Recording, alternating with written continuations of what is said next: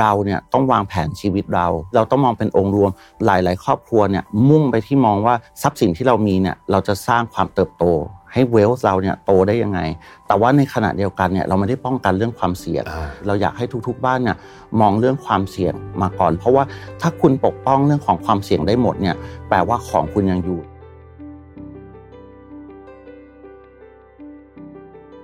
เราจะทำยังไงฮะในการออกแบบเรื่องจริง ๆ ในการปกป้องความเสี่ยง เรื่องแรกเลยเราต้องหมั่นศึกษาก่อนอืมนะครับว่าตอนเนี้ยมันมีความเสี่ยงอะไรเกิดขึ้นบ้าง พอทำตรงนี้ได้เสร็จปุ๊บเนี่ยอันที่สองก็คือการวางแผน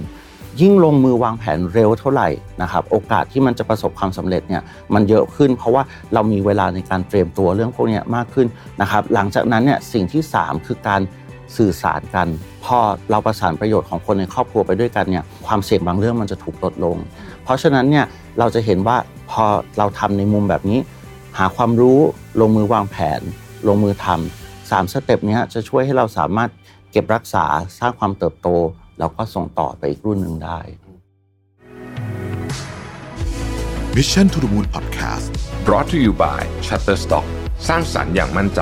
ขับเคลื่อนด้วยพลัง AI ตามจินตนาการ เปลี่ยนไอเดียเป็นความสำเร็จได้วันนี้ที่ Number 24 ผู้ให้บริการ Shutterstock ในประเทศไทยแต่เพียงผู้เดียว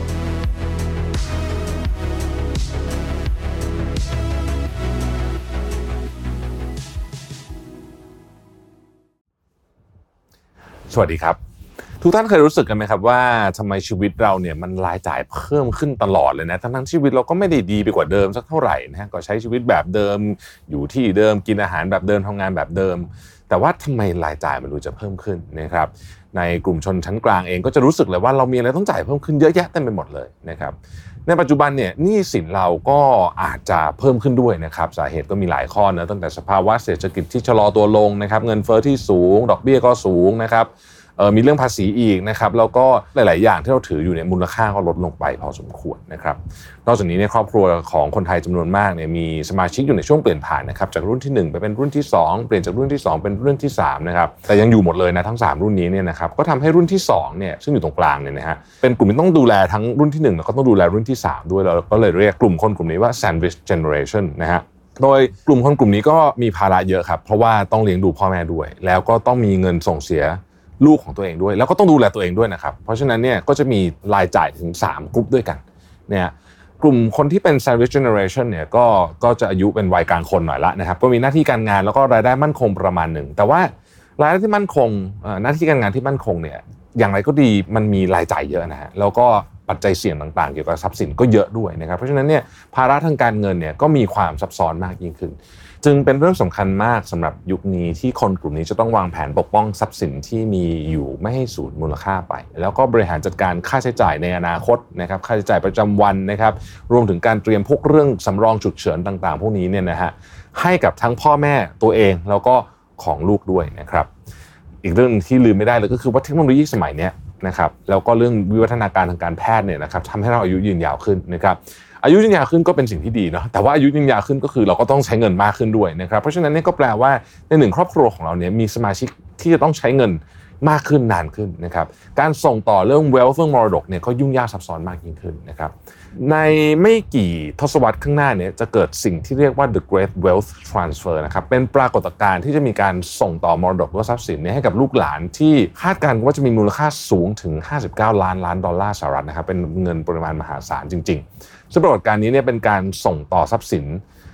จำนวนมหาศาลครั้งใหญ่ที่สุดครั้งหนึ่งของโลกเลยก็ว่าได้นะครับวันนี้เราจะมาคุยกันเรื่องของการวางแผนปกป้อง รักษามูลค่าทรัพย์สินครอบครัวอย่างยั่งยืนนะครับแล้วก็ส่งต่อไปให้ลูกหลานหรือว่าทายาทนะครับกับแขกรับเชิญของในวันนี้นะครับยินดีต้อนรับอีกครั้งหนึ่งนะครับกับที่ Mission to the Moon Studio นะครับคุณพีรพัฒน์เหรียญประยูนนะครับ Managing Director Wealth Planning and Non-Capital Market Head Private Banking Group ธนาคารกสิกรไทยครับสวัสดีครับ วัสดีครับ สวัสดีครับคุณพีรพัฒน์ครับครับ ยินดีต้อนรับอีกครั้งหนึ่งนะครับยินดีครับครับณวิทย์ก็วันนี้เนี่ยจริงๆ น่าสนใจมากเลยเพราะว่าหัวข้อเราจะเริ่มคุยกันวันนี้เนี่ยเป็นหัวข้อที่ได้รับความสนใจในช่องเรามากเลยนะครับมีคนพูดถึงประเด็นนี้เยอะมากคือเรื่องของ sandwich generation อืมแล้วจริงๆผู้ฟังผู้ชมของเราส่วนใหญ่เนี่ยก็อยู่ใน generation นี้ด้วย แต่อยากให้คุณเพียรพัฒน์ขยายความให้ฟังนิดหนึ่งได้ไหมครับว่าคำว่า sandwich generation ในความหมายเนี้ยคืออะไรครับครับ ประเด็นนะครับคุณรวิทย์กับมนุษย์เราเนี่ยตอนเนี้ยเราอายุยาวขึ้น ใช่ เพราะฉะนั้นนะครับในหนึ่งครอบครัวเนี่ยตอนนี้เมื่อก่อนอาจจะมีแค่เฉพาะรุ่นพ่อแม่กับลูกนะครับแต่ว่าปัจจุบันเนี่ยเรากลายเป็นว่าในหนึ่งครอบครัวเนี่ยอาจจะมีสัก 3 รุ่นและ หรือว่าบางบ้านอาจจะมี 4 รุ่นด้วยอืม นะครับสิ่งที่เกิดขึ้นก็คือว่าพอมนุษย์อายุยาวแบบนี้ คนในครอบครัวเราเยอะมากขึ้น เพราะฉะนั้นเนี่ยเรื่องของการบริหารจัดการนะครับมันจะตกอยู่กับกลุ่มที่อยู่ตรงกลางอืมรุ่น Sandwich Generation เนี่ยคือคนที่มี พ่อแม่ด้วย แล้วก็มีรุ่นลูกหรือรุ่นหลานที่จะต้องดูแลนะครับครับแล้วก็สิ่งที่มันจะทำให้เกิดประเด็นสำหรับกลุ่มเนี้ยสองอย่างก็คือ อย่างแรกเลยเนี่ยพอทุกคนเนี่ยอายุยืนขึ้น เราต้องใช้ตังค์มากขึ้นใช่นะครับเพราะฉะนั้นเนี่ยสมมุติว่าในรุ่นที่พ่อแม่อาจจะไม่ได้ดูแลเรื่องของการเงินดีมากนะ เพราะฉะนั้นภาระในการดูแลมันก็จะตกมาอยู่ที่รุ่น Sandwich Generation ครับในขณะเดียวกันด้วยความที่เขามีลูกนะครับแล้วเขาก็ต้องดูแลชีวิตตัวเองด้วย เพราะฉะนั้นเนี่ยเรื่องของการบริหารจัดการเนี่ยมันก็เลยจำเป็นจะต้องใช้เงินมากขึ้นอืมนะครับทีนี้เวลาเรามองเรื่องของธุรกิจครอบครัว หรือว่าบ้านที่เขามีทรัพย์สินเยอะๆ สิ่งที่เกิดขึ้นก็คือ Sandwich Generation เนี่ยจะต้องรับบทในการที่จะ ผสานนะครับความคิดของคนซึ่งต่างกันสุดโต่งเลย ระหว่างรุ่นพ่อแม่กับรุ่นของลูกเขา ซึ่งแนวความคิดในเรื่องการบริหารธุรกิจแน่นอนคุณอวิทย์ก็อาจจะมองภาพออกว่าความคิดของหนึ่งเจนเนี่ยมันจะเริ่มต่างกันนะครับคนที่เป็น Sandwich Generation เนี่ยเลยจะต้องสามารถที่จะผสานความต้องการของคนสองรุ่นสามรุ่นเนี่ยอืมให้สามารถเดินไปในทิศทางเดียวกันได้ แล้วก็ทำให้ธุรกิจครอบครัวมันขับเคลื่อนไปได้ครับนะครับอันเนี้ยเป็นเป็นสิ่งที่ตอนนี้ในต่างประเทศเนี่ย เขาเริ่มมองแล้วว่าในรุ่นต่อไปเนี่ยคนที่เป็น Sandwich Generation เนี่ยจะเยอะขึ้น แล้วก็หน้าที่ของคนพวกเนี้ยเขาต้องเตรียมตัวอะไรบ้างอืมครับครับครับน่าสนใจมากคือจริง ๆ เราอาจจะบอกได้ไหมครับว่า Sandwich Generation เนี่ยมันมาช่วงเนี้ยเยอะมากเลย เพราะว่ามันเกี่ยวข้องกับเรื่องของปรากฏการณ์ที่ประเทศเราแก่ลงด้วย ผู้สูงอายุเยอะขึ้นครับ แต่ว่ายังมีชีวิตอยู่ต้องใช้คำนี้แล้วนะเพราะว่าอายุยืนขึ้นใช่ไหมฮะครับ แล้วก็เลยก้อนของ Sandwich Generation เนี่ยก็เลยใหญ่มากขึ้นครับ ตามไปด้วยถูกไหมครับในต่างประเทศอะครับคุณรวิทย์มันเริ่มมีปรากฏการณ์เนี้ยเมื่อสักประมาณ 20 ปีที่แล้วอ่านะครับแต่ว่าในต่างประเทศอะเขาอาจจะไปโฟกัสกับกลุ่มที่เป็นคนที่ มีทรัพย์สินเยอะหน่อยอืมนะครับสิ่งที่เกิดขึ้นก็คืออย่าง Forbes เนี่ยเขาทำสถิติมาว่าในช่วงตั้งแต่ปี 2007 มาถึงจน 2030 ประมาณเนี้ยนะครับในอเมริกาที่เดียวเนี่ยจะมีคนที่ส่งต่อทรัพย์สินจากรุ่นหนึ่งเนี่ยข้ามไปรุ่นที่ถัดไปหรือว่าอืมข้ามไปเจนที่ 3 เลยเนี่ย เป็นเงินรวมๆแล้วเนี่ยประมาณ 1.6 ล้านล้านเหรียญสหรัฐอะไรประมาณเนี้ยนะครับแล้วก็ทั่วโลกเนี่ยรวมไปรวมมาเนี่ยเกือบเกือบ2.5 ล้านล้านเหรียญสหรัฐครับนะครับเพราะว่าคนอายุยืนขึ้นอืมแล้วก็ที่ผ่านมาเนี่ยทุกคนก็จะเอนจอยคือรุ่นก่อนหน้านี้เนี่ยตอนเนี้ยคนจะทำงานถึงอายุ 70 80แล้วอย่างพ่อผม 85 ก็ยังทำงานอยู่อย่างเงี้ยนะครับคุณรวิทย์เพราะฉะนั้นเนี่ยเรื่องแรกเลยที่มันจะเกิดขึ้นก็คือ ทุกคนต้องใช้เงินเยอะขึ้นอย่างอืที่มเราคุยกันเมื่อสักครู่สองเนี่ยเจนที่อยู่รุ่นถัดไปเนี่ยเขาจะมีเวลาเรียนรู้โดยตรงเนี่ยน้อยลง เพราะว่าพ่อแม่เนี่ยยังทำธุรกิจอยู่นะครับตัวเองอาจจะเข้ามาช่วยนะครับหรือว่าบางคนเนี่ยจริง ๆ แล้วกว่าจะได้ลงมือทำเองจริง ๆเนี่ยอาจจะอายุสักประมาณ 50 กว่าแล้ว ตอนที่คุณพ่อคุณแม่วางมือเต็มที่ เพราะฉะนั้นเนี่ยในสต u d ีต่างประเทศเนี่ยเขาจะบอกเลยว่าเจนต่อไปเนี่ยจะมีเวลาที่เรียนรู้น้อยลง ดังนั้นเนี่ยเขาจะต้องแคชอัพได้เร็วขึ้นนะครับหรือว่าต้องมีผู้ช่วย เพราะฉะนั้นคนที่ทำธุรกิจในต่างประเทศเนี่ยเขาจะเริ่มมีที่ปรึกษาละหลังจากที่พ่อแม่วางมืออืมนะครับครับอันนี้ก็เป็นปรากฏการณ์ที่เกิดขึ้นทั่วโลกนะฮะทีนี้แล้วคนที่เป็น sandwich generation นี่ฟังดูภาระเยอะเหมือนกันนะฮะครับเยอะเยอะแหละนะครับทำยังไงฮะมันจะต้องมีแนวคิดในการวางแนวคิดในการเงินยังไงเรื่องแรกเลยครับ เราคิดว่าเขาเนี่ยจะต้องแพลนก่อน คือกลับมาเรื่องเบสิกเลยว่าอืมการดูแลเนี่ยต้องเริ่มต้นจากตัวเขาก่อนครับนะครับว่าเขาจะต้องทำยังไงบ้าง เพราะฉะนั้นสิ่งแรกเลยเนี่ยเรื่องการวางแผนทางการเงินระยะยาวเนี่ยกลายเป็นสิ่งจำเป็นแล้วอืมนะครับผมเชื่อว่าคนจำนวนเยอะมากทีเดียวที่อาจจะไม่ได้คิดถึงว่าหนึ่งในความเสี่ยงเนี่ยคือเรื่องของอัตราเงินเฟ้อใช่นะครับเพราะฉะนั้นเนี่ยหลาย ๆ ท่านอาจจะมองว่าเออวันนี้เนี่ยเรามีเงินเดือนอยู่เลเซว่าห้าหมื่นบาท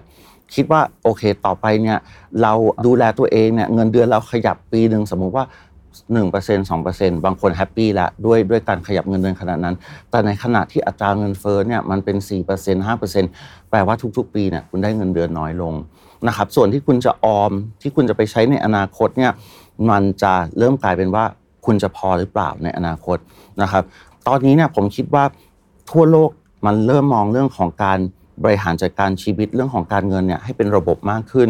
นะครับ มันจะมีพวกสิ่งที่เราอาจจะใช้ได้เป็นหลักคืออย่างเช่น เรื่องของการออมการลงทุนนะครับส่วนหนึ่งให้เงินมันงอกเงย หรือว่าจะใช้เรื่องของพวกประกันต่างๆเนี่ยมันก็สามารถช่วยได้ในเรื่องของโดยเฉพาะอย่างยิ่งนะครับ ผมคิดว่า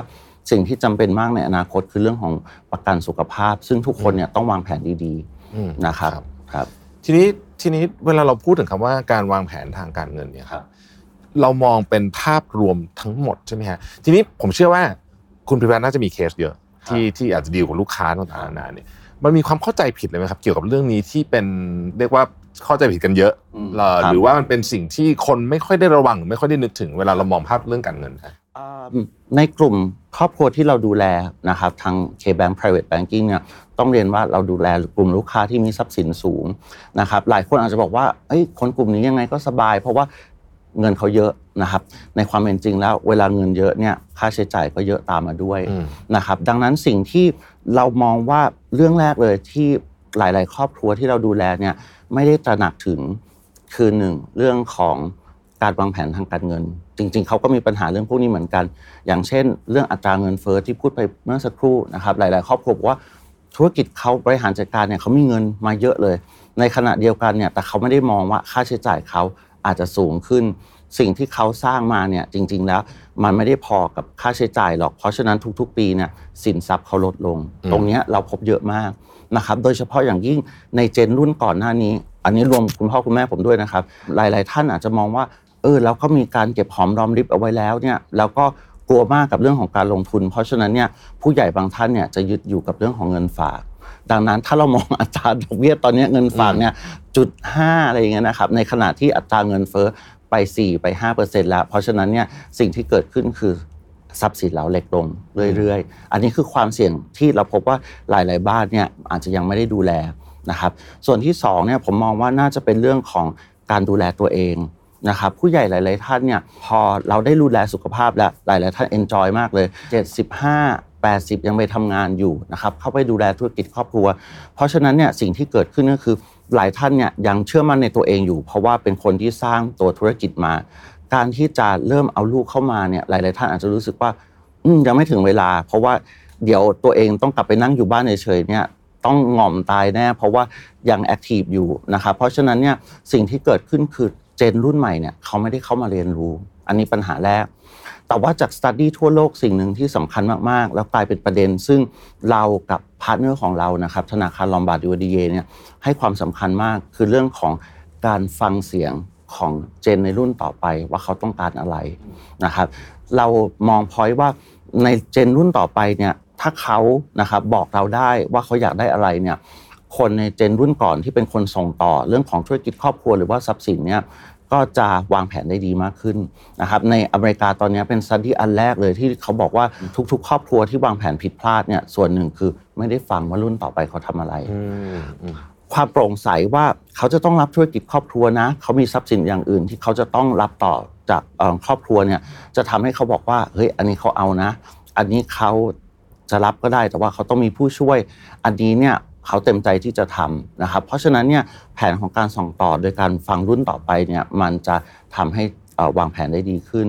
นะครับสตัดดี้ครับคุณรวิทย์เขาจะบอกว่าเด็กรุ่นใหม่อันแรกเลยครับอยากได้อิสระอืมอืมอืมผมอยากจะเป็นยูทูบเบอร์ไม่อยากทำนะธุรกิจครอบครัวอันนี้คุณรวิทย์อาจจะพอมองภาพออกเด็กรุ่นใหม่จะมาเวนี้อ่าอันที่สองเนี่ยเขาอยากมีส่วนร่วมในการตัดสินใจกับครอบครัวครับนะครับเพราะฉะนั้นเนี่ยหลายๆ คนเนี่ยอาจจะมองว่าเอ้ยลูกยังเด็กไปนะครับอยู่ เอิ่มเรียนมัธยมหรือเรียนมหาวิทยาลัยเนี่ยอาจจะยังไม่ได้อยากให้เข้ามา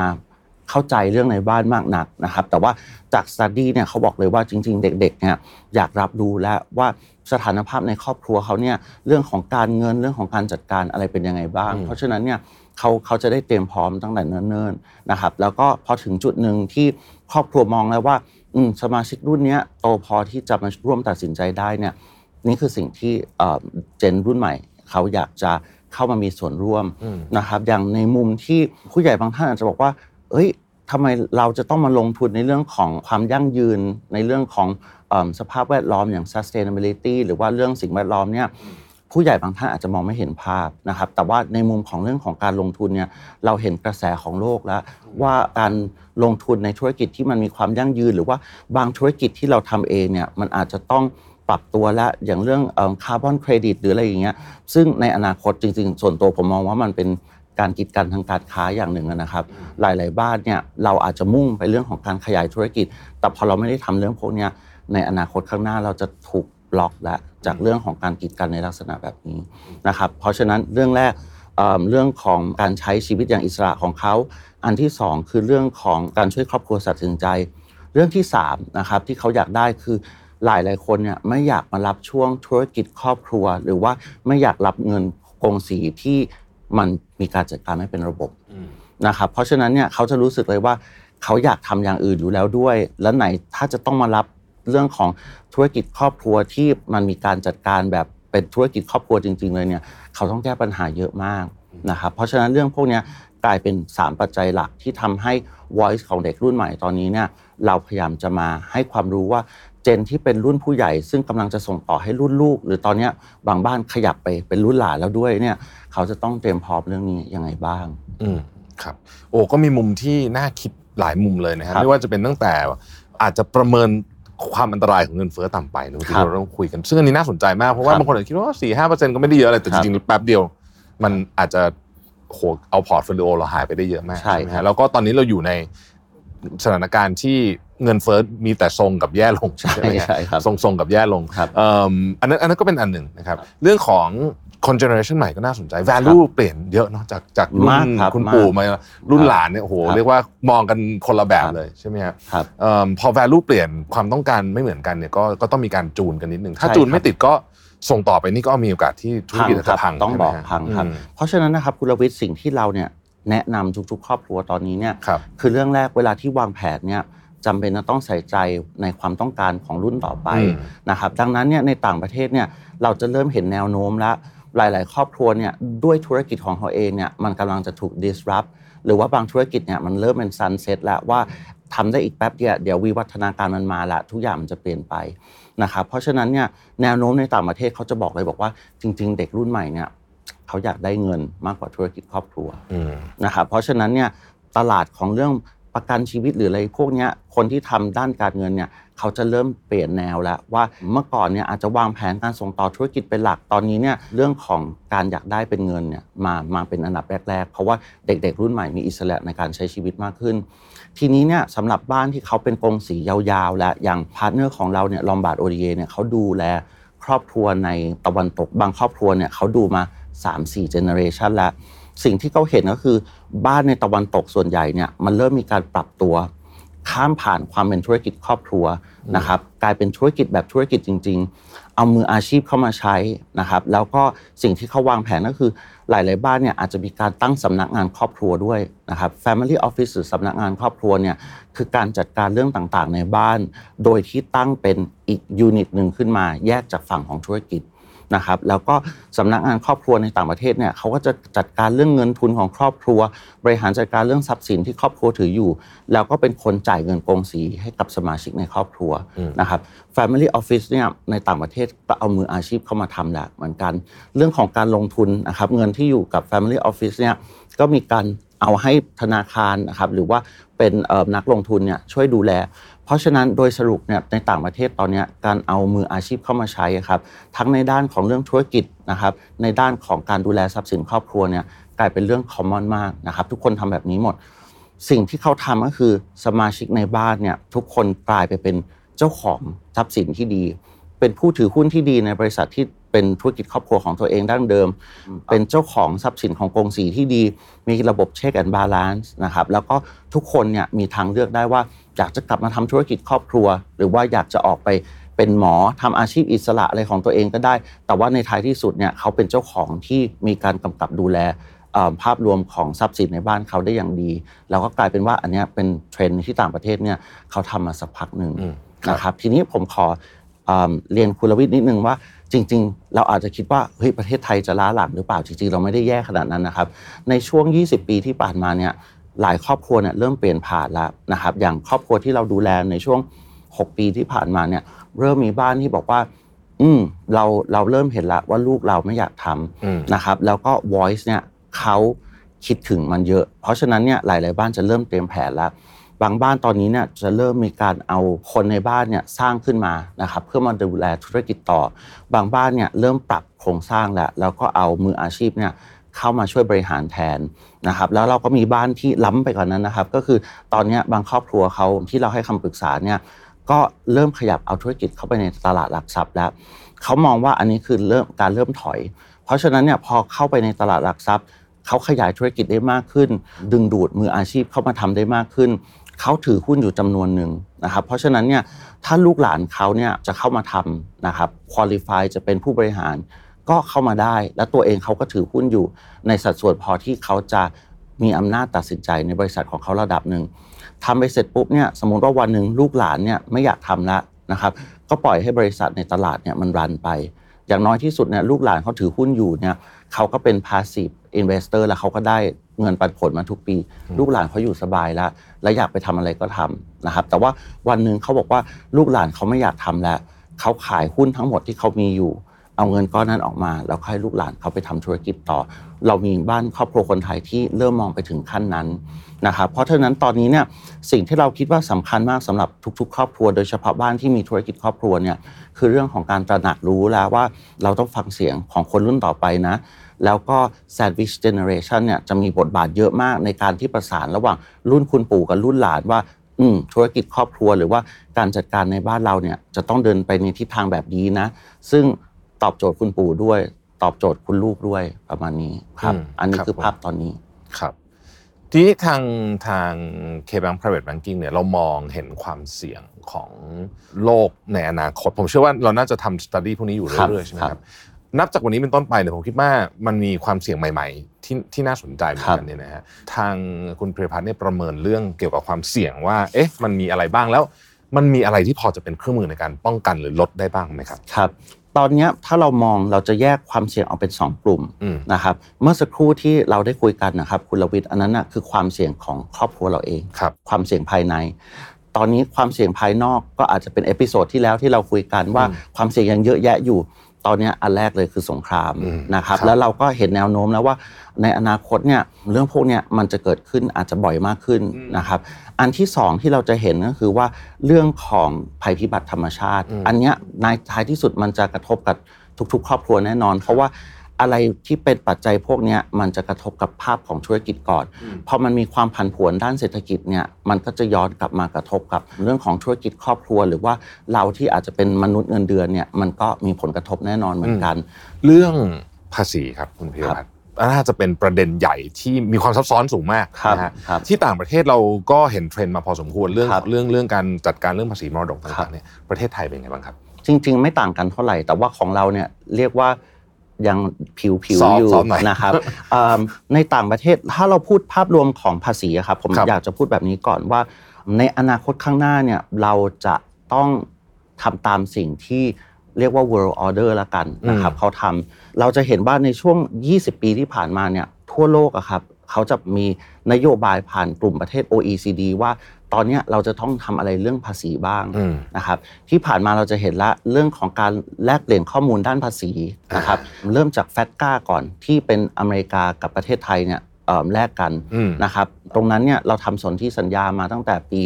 2019 แล้วนะครับแล้วก็มีอีกระบบหนึ่งที่เราเรียกว่า Common Reporting Standard ซึ่งเป็นการแลกเปลี่ยนข้อมูลด้านภาษี ระหว่างไทยกับประเทศอื่นๆอีกครับเอิ่มในกลุ่ม OECD ทั้งหมดนะครับสองระบบเนี้ยเริ่มบังคับใช้แล้วเมื่อวันที่ 30 กันยาที่ผ่านมานะครับเพราะฉะนั้นเนี่ยข้อมูลบัญชีเงินฝากของคนไทยที่อยู่ในต่างประเทศ ท่านไหนมีพอร์ตการลงทุน พวกเนี้ยข้อมูลถูกแลก เปลี่ยนเรียบร้อยแล้วอืมนะครับในอนาคตข้างหน้าเนี่ยเดี๋ยวประเทศไทยจะต้องมีการออกนะครับเรื่องของกฎหมายภายในเพื่อมารองรับเกณฑ์อื่น ๆ อีก เดี๋ยวจะมีเรื่องของเอมการป้องกันเรื่องของ transfer pricing เรื่องของการจัดการเกี่ยวกับการทำให้ฐานของภาษีทุกๆประเทศเนี่ยขั้นต่ำมันเท่า ๆกันอืมนะครับคืออย่างเงี้ยเป็นสิ่งที่มันจะมีมาเป็นระลอกเลย เพราะฉะนั้นนะครับเราเลยมองว่าประเทศไทยเนี่ยเราจะกรมสรรพากรหรือว่ากระทรวงการคลังเองเนี่ย เขาจะวางแผนเรื่องภาษีเนี่ยเฉพาะในประเทศเนี่ยไม่ได้ละอืมเราต้องรับเอาเรื่องพวกเนี้ยเข้ามาปรับเรื่อยๆนะครับ ดังนั้นสิ่งที่เราอยากให้ทุกท่านตระหนักรู้ก็คือว่า เรื่องของภาษีเนี่ยมันจะมีแต่เข้มขึ้นอืมรัฐเข้าถึงข้อมูลได้มากขึ้นอืมนะครับเพราะฉะนั้นท่านไหนที่คิดจะเลี่ยงภาษีในอนาคตเนี่ยยิ่งหนักเลยนะครับอืมแล้วก็เรามองว่าด้วยเทคโนโลยีต่างๆเนี่ย ต่างประเทศเนี่ยเขาเอาระบบเรื่องของ AI เนี่ยมาใช้กับเรื่องของการจัดเก็บภาษีหมดแล้วนะครับประเทศไทยท้ายที่สุดก็คงหนีไม่พ้นเรื่องพวกนี้อืมนะครับครับดังนั้นสิ่งที่เรามองก็คือเรื่องแรกนะครับสำหรับภาษีเงินได้ตอนนี้เนี่ยเราอยากจะเรียนแนะนำให้ทุกท่านเนี่ยเสียภาษีให้ถูกต้องอืมนะครับแต่ว่าในขณะเดียวกันก็อย่าลืมเรื่องของการวางแผนภาษี เพคราะรับมันทำให้ ทุกท่านเนี่ยสามารถประหยัดภาษีได้อืมนะครับดังนั้นเนี่ยมันคือเรื่องของวินวินระหว่างรัฐที่จะมีรายได้เพื่อไปพัฒนาประเทศ กับตัวท่านเองที่เสียภาษีถูกต้องตามกฎหมาย สบายใจด้วยแล้วก็บริหารจัดการได้นะครับทีนี้มาถึงเรื่องภาษีมรดกอะครับคุณรวิทย์มันก็จะอิงไปกับเรื่องเมื่อกี้ที่เราพูดถึงนะครับว่าตอนนี้ทั่วโลกเนี่ยมันมีการส่งต่อทรัพย์สินเยอะๆทุก ๆ ประเทศเนี่ยเขาจะเริ่มมองการเก็บภาษีมากขึ้นนะครับภาษีมรดก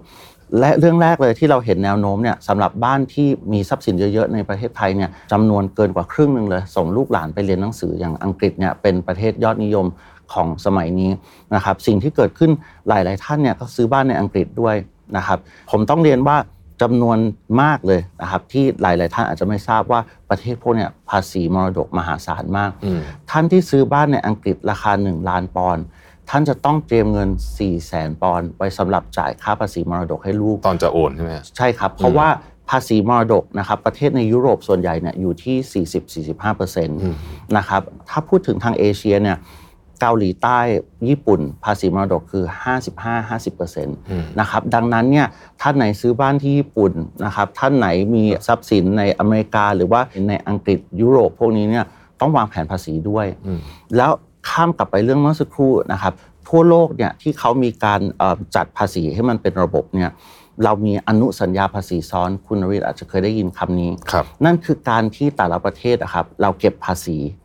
ไม่ซ้ำซ้อนกันอืมแต่ภาษีไม่ซ้ำซ้อนกันเนี่ยมันจะเป็นเฉพาะกรณีภาษีเงินได้ แต่เรื่องของภาษีมรดกอะครับ ประเทศไหนเสียภาษีมรดกแล้ว เราจะต้องเสียภาษีในอีกประเทศหนึ่งด้วยหรือเปล่า อันเนี้ยเป็นสิ่งที่ทุกท่านต้องทำการศึกษาอืม กฎหมายภาษีมรดกไทยเนี่ยเขียนชัดเจนมาก บอกว่าการเสียภาษีมรดกรวมถึงการได้รับมรดกในต่างประเทศด้วยอืมนะครับเพราะฉะนั้นเนี่ยท่านไหนที่มีบ้านที่อังกฤษ แล้วจะส่งต่อให้ลูกเป็นมรดก บ้านที่อังกฤษเนี่ยต้องเสียภาษีมรดกก่อนที่อังกฤษ 4 0 0 0 0 0ปอนด์สมมติเมื่อกี้ที่เราคุยกันนะครับคือ 40%ในขณะเดียวกันเนี่ยบ้านที่ได้เป็นมรดกเนี่ยต้องมาคำนวณเป็นเงินไทย แล้วก็มารวมกับฐานภาษีมรดก ซึ่งประเทศไทยเนี่ยส่วนที่ไม่เกินร้อยล้านเนี่ยไม่ต้องเสียภาษีและมรดก แต่ว่าถ้ารวมแล้วเกินเนี่ยหลังจากนั้นต้องเสียเป็นตามอัตรา 5 กับ 10%นะครับก็ต้องเอาบ้านหลังนั้นนะมารวมอยู่ในภาษีมรดกไทยด้วยอืมแปลว่าเสียภาษีสองที่ ดังนั้นเนี่ยสิ่งที่เรามองในอนาคตนะครับครอบครัวคนไทยหลาย ๆ บ้านเนี่ยเราเริ่มมีการกระจายความเสี่ยง มีทรัพย์สินในต่างประเทศมากขึ้น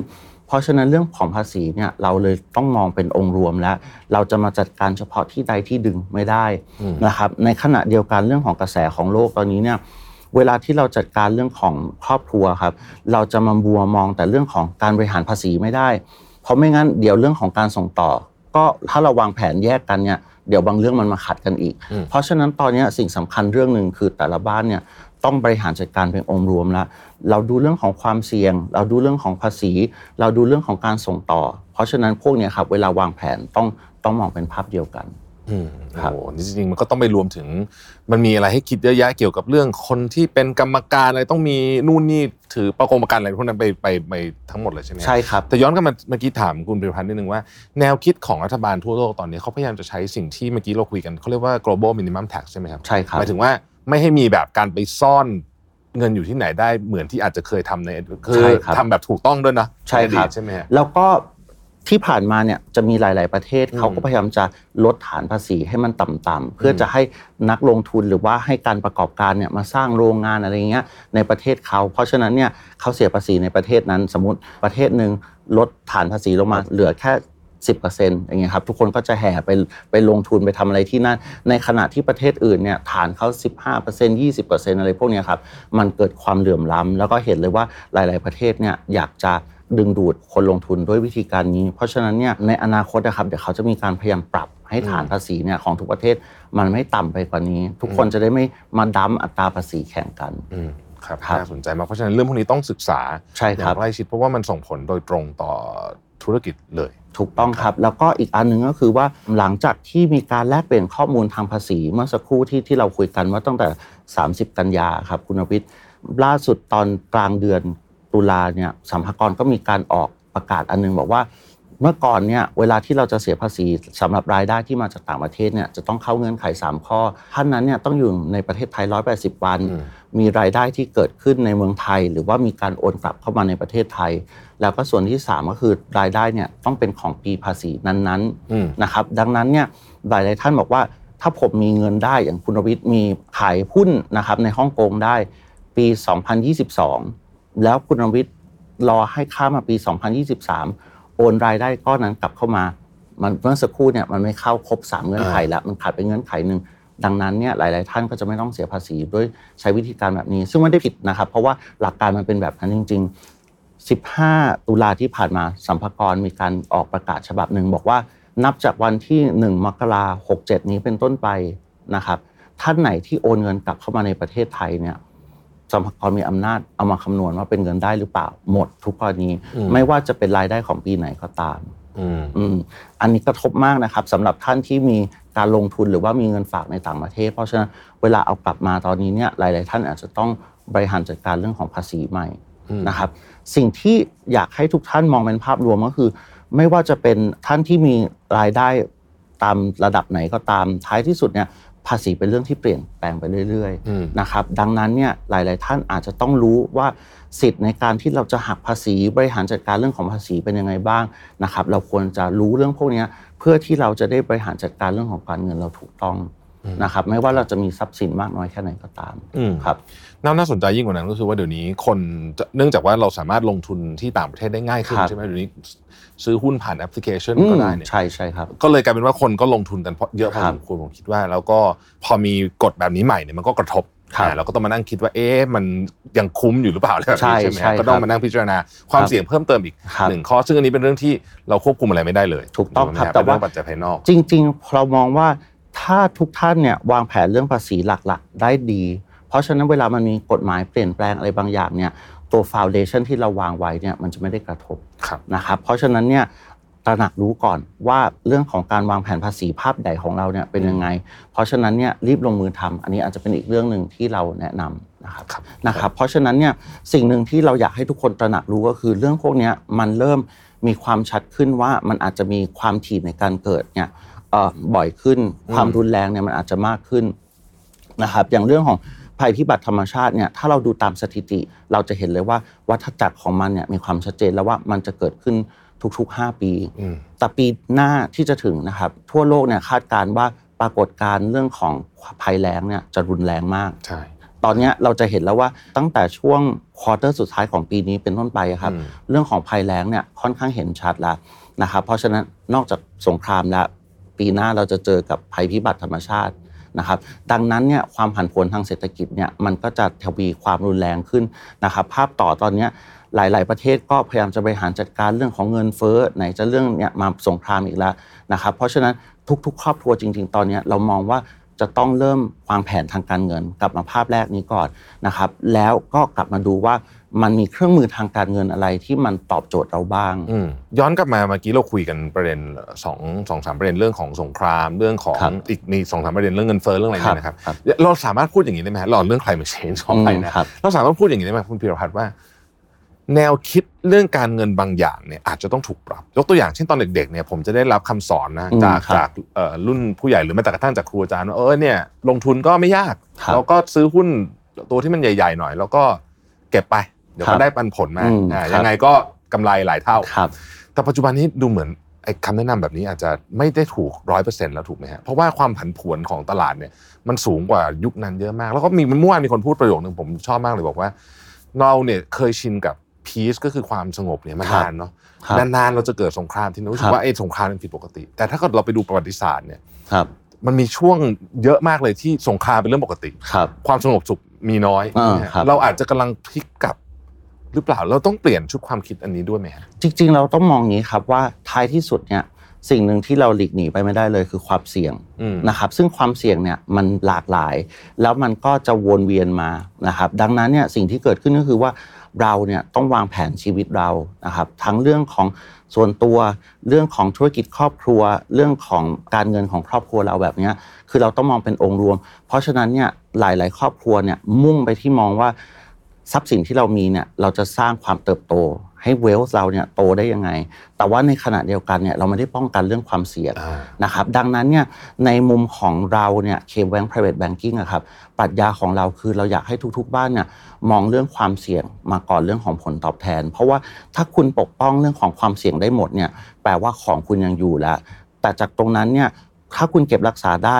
คุณจะสร้างความเติบโตต่อได้ยังไง แล้วคุณจะสามารถส่งต่อไอ้ความเติบโตนั้นเนี่ยอืมให้กับเอิ่มเจนในรุ่นต่อๆไปได้ยังไง อันเนี้ยเลยกลายเป็นปรัชญาที่เราใช้กับทุก ๆ ครอบครัวที่เราดูแลครับครับประเด็นนี้น่าสนใจมากเลยอยากขอคุณพิพัฒน์ขยายความได้ไหมครับว่าครับเราจะทำยังไงฮะในการออกแบบเรื่องจริง ๆ ในการปกป้องความเสี่ยง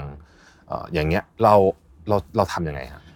เรื่องแรกเลยเราต้องหมั่นศึกษาก่อนอืมนะครับว่าตอนเนี้ยมันมีความเสี่ยงอะไรเกิดขึ้นบ้าง เครื่องมือในการวางแผนเนี่ยมันมีอะไรบ้าง เพราะต้องเรียนคุณลวิทย์ว่าแต่ละบ้านแต่ละคนเนี่ยมีปัจจัยที่ต่างกัน เพราะฉะนั้นเครื่องมือในการวางแผนของแต่ละคนเนี่ยมันไม่เหมือนกันนะครับ บางบ้านอาจจะเหมาะกับแบบนี้ อย่างเช่น บางบ้านอาจจะบอกว่า เพราะสิ่งที่เหมาะกับครอบครัวเขาเนี่ยคือการไปตั้งชาร์จในต่างประเทศ บางบ้านบอกเขาไม่ได้จำเป็นจะต้องทำขนาดนั้น เพราะฉะนั้นเนี่ยจริง ๆ เขาซื้อพวกผลิตภัณฑ์ประกันชีวิต เขาก็บริหารความเสี่ยงบางอย่างได้อย่างหนึ่งบางบ้านบอกเอ้ยเขาไม่ได้มีเงินขนาดนั้น เอาแค่ว่าเขาศึกษาว่าสิทธิพื้นฐานที่เขามีอย่างเช่นระบบสวัสดิการของรัฐ ถ้าเขาเป็นข้าราชการเขามีสิทธิ์ของระบบสวัสดิการของข้าราชการแบบนี้คือการเริ่มมองแล้วว่าเขาจะบริหารความเสี่ยงที่ตัวเขาเองมีได้ยังไงนะครับพอทำตรงนี้ได้เสร็จปุ๊บเนี่ยอันที่สองก็คือการวางแผน ยิ่งลงมือวางแผนเร็วเท่าไหร่นะครับโอกาสที่มันจะประสบความสำเร็จเนี่ยมันเยอะขึ้น เพราะว่าเรามีเวลาในการเตรียมตัวเรื่องพวกเนี้ยมากขึ้น เพราะฉะนั้นส่วนที่สองที่เราจะเน้นสำหรับทุก ๆ ครอบครัวครับคือเรื่องของการตระหนักรู้ว่าเรากำลังจะเผชิญกับอะไรอืมยิ่งเราทำเร็วเท่าไหร่ เรายิ่งวางแผนได้ดีนะครับหลังจากนั้นเนี่ยสิ่งที่ 3 คือการสื่อสารกันนะครับไม่ว่าจะเป็นกับคนในครอบครัว หรือว่าการใช้เนี่ยผู้เชี่ยวชาญด้านต่างๆเนี่ยมาช่วยวางแผน เพราะฉะนั้นเนี่ยถ้าทุกคนรู้ เจนแซนด์วิชเนี่ยจะภาระไม่หนักแล้วเพราะว่าเราบอกแล้วว่า เอ้ย พ่อ พ่อต้องเต็มตัวนะ เดี๋ยวเราอายุเยอะกว่านี้ เราจะต้องเกิดอะไรขึ้นบ้าง ในขณะที่เราก็จะต้องบอกลูกว่าเอิ่มต่อไปเนี่ยพอลูกโต ลูกจะต้องเผชิญกับอะไร ธุรกิจครอบครัวเนี่ยอยากได้ไหม เข้ามาศึกษาไหมนะครับ เพราะฉะนั้นเนี่ยพอเราประสานประโยชน์ของคนในครอบครัวไปด้วยกันเนี่ยความเสี่ยงบางเรื่องมันจะถูกลดลงอืมนะครับ แล้วก็เราเข้าถึงข้อมูลเดี๋ยวนี้ง่ายมากเลย เรามีผู้ที่ปรึกษาไม่ว่าจะเป็นความรู้ต่างๆ จากหน่วยงานต่างๆ รวมถึงที่ปรึกษาด้านการเงินและอื่นๆเนี่ยมันก็ทำให้ชีวิตหลาย ๆ ท่านเนี่ยมันเดินไปได้นะครับด้วยความราบรื่นมากขึ้นอืมเพราะฉะนั้นเนี่ยเราจะเห็นว่าพอเราทำในมุมแบบนี้ หาความรู้ลงมือวางแผน ลงมือทำ สามสเต็ปเนี้ยจะช่วยให้เราสามารถเก็บรักษาสร้างความเติบโต แล้วก็ส่งต่อไปอีกรุ่นหนึ่งได้อืมครับโอ้ดีมากเลยเฉพาะอันที่สามนี่ผมว่าน่าสนใจมากก็คือครับเรื่องของการสื่อสารนี่ครับซึ่งบางทีเนี่ยเอ่อผมไม่แน่ใจว่าปกติเป็นเรื่องที่ครอบครัวส่วนใหญ่เขาคุยกันหรือเปล่าหรือว่าเขาอาจจะไม่ค่อยได้พูดกันในประเด็นเริ่มนะครับผมเริ่ผมมมองว่าใช่ไหมเริ่มเริ่มปรับ เพราะว่าในมุมที่เราเห็นเนี่ยส่วนใหญ่เวลาที่หลาย ๆ ครอบครัวมาคุยกันเรื่องของการส่งต่อเนี่ย เราจะได้ยินว่าพ่อพูดว่าอะไร แม่พูดว่าอะไร อยากให้อะไรลูกบ้าง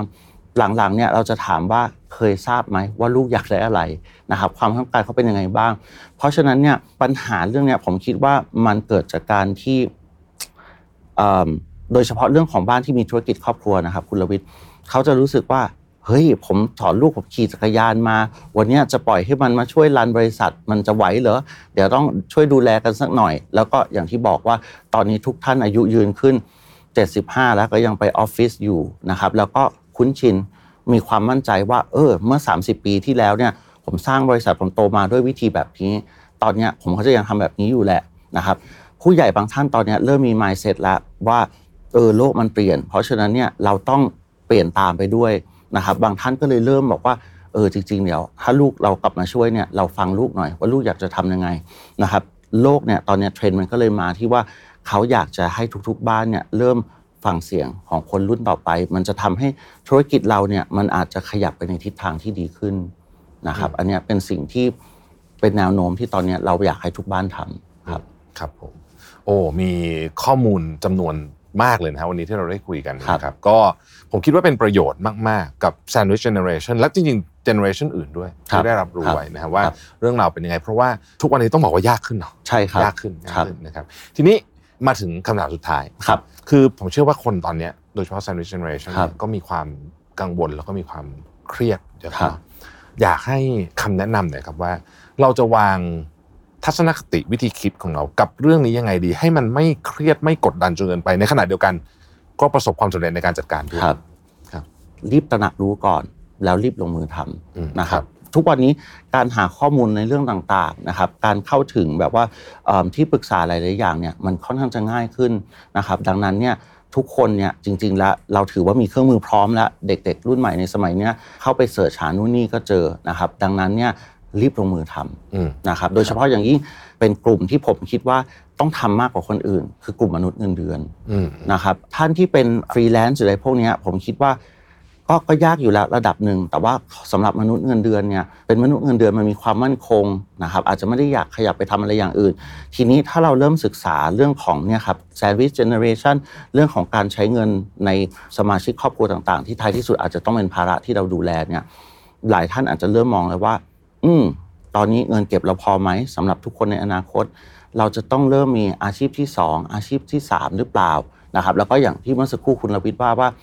กษียณแล้วถ้ายังต้องใช้เงินอยู่ เราอาจจะต้องมองแนวแล้วว่า หลังจากนั้นเนี่ยถ้าเราต้องใช้เงินเราจะต้องทำยังไงอืมนะครับเพราะฉะนั้นสรุปก็คือว่าเปิดใจให้คิดบวกนะครับ อะไรจะเกิดต้องเกิด แต่ว่าอย่าลืมวางแผนครับอืมครับชอบมากเลยเปิดใจอืมคิดบวกแล้วก็ตระหนักรู้รีบลงมือทำครับนะครับแต่ท้ายที่สุดแล้วเนี่ยมันก็จะมีอะไรบางอย่างแหละ ที่เราก็อืมคงจะควบคุมไม่ได้ก็คงต้องปล่อยมันไปบ้างใช่ครับนะครับใช่ครับโอ้โหวันนี้ได้ทั้งความรู้แล้วก็ได้ได้ทั้งแง่คิดด้วยนะฮะ ตระหนักรู้รีบลงมือทำนะครัครับบขอบคุณคุณพิรพัฒน์มากครับครับยินดีครับ สวัสดีครับคุณรวิทย์พอได้ฟังแล้วก็มีความเหนื่อยนิดนึงนะครับ แต่ก็สะท้อนนะให้เห็นถึงความเปลี่ยนแปลงหลายๆด้านนะคือมันก็เป็นเรื่องจริงที่เกิดขึ้นนะครับ เราก็ต้องทำความเข้าใจนะฮะอย่างที่คุณพีรพัฒน์ว่าก็คือต้องศึกษาแล้วก็ต้องรีบลงมือทำนะครับ ไม่ว่าจะเป็นมุมชีวิตนะสภาพสังคมกฎหมายนะกฎหมายนี่ก็พอสมควรนะครับ แล้วก็สภาพเศรษฐกิจโดยรวมนะฮะมันเกี่ยวข้องกับเราทุกๆคนนะครับ เรื่องความเตรียมความพร้อมนะฮะในการส่งเวลต่อให้กับรุ่นต่อไป แล้วก็ดูแลสมาชิกในครอบครัวเนี่ยก็เป็นอีกเรื่องหนึ่งที่ซับซ้อนพอสมควร แล้วก็ก็ต้องศึกษาแล้วก็ต้องวางแผนด้วย สิ่งที่เราเคยเข้าใจในอดีตวันนี้ก็เปลี่ยนไปเยอะแล้วนะครับและในอนาคตก็จะมีของที่เปลี่ยนไปอีกนะครับ ก็วันนี้ผมคิดว่าเราอย่างน้อยที่สุดเนี่ยเราได้แนวคิดที่เราสามารถนำไปต่อยอดแล้วใช้งานได้จริงๆนะครับต้องขอบคุณคุณพีรพัฒน์เหรียญประยูนนะครับที่ให้เกียรติมาให้ความรู้กับเราในการส่งต่อทรัพย์สินครอบครัวในวันนี้นะครับแล้วเราพบกันใหม่ใน episode ต่อไปนะครับ สวัสดีครับ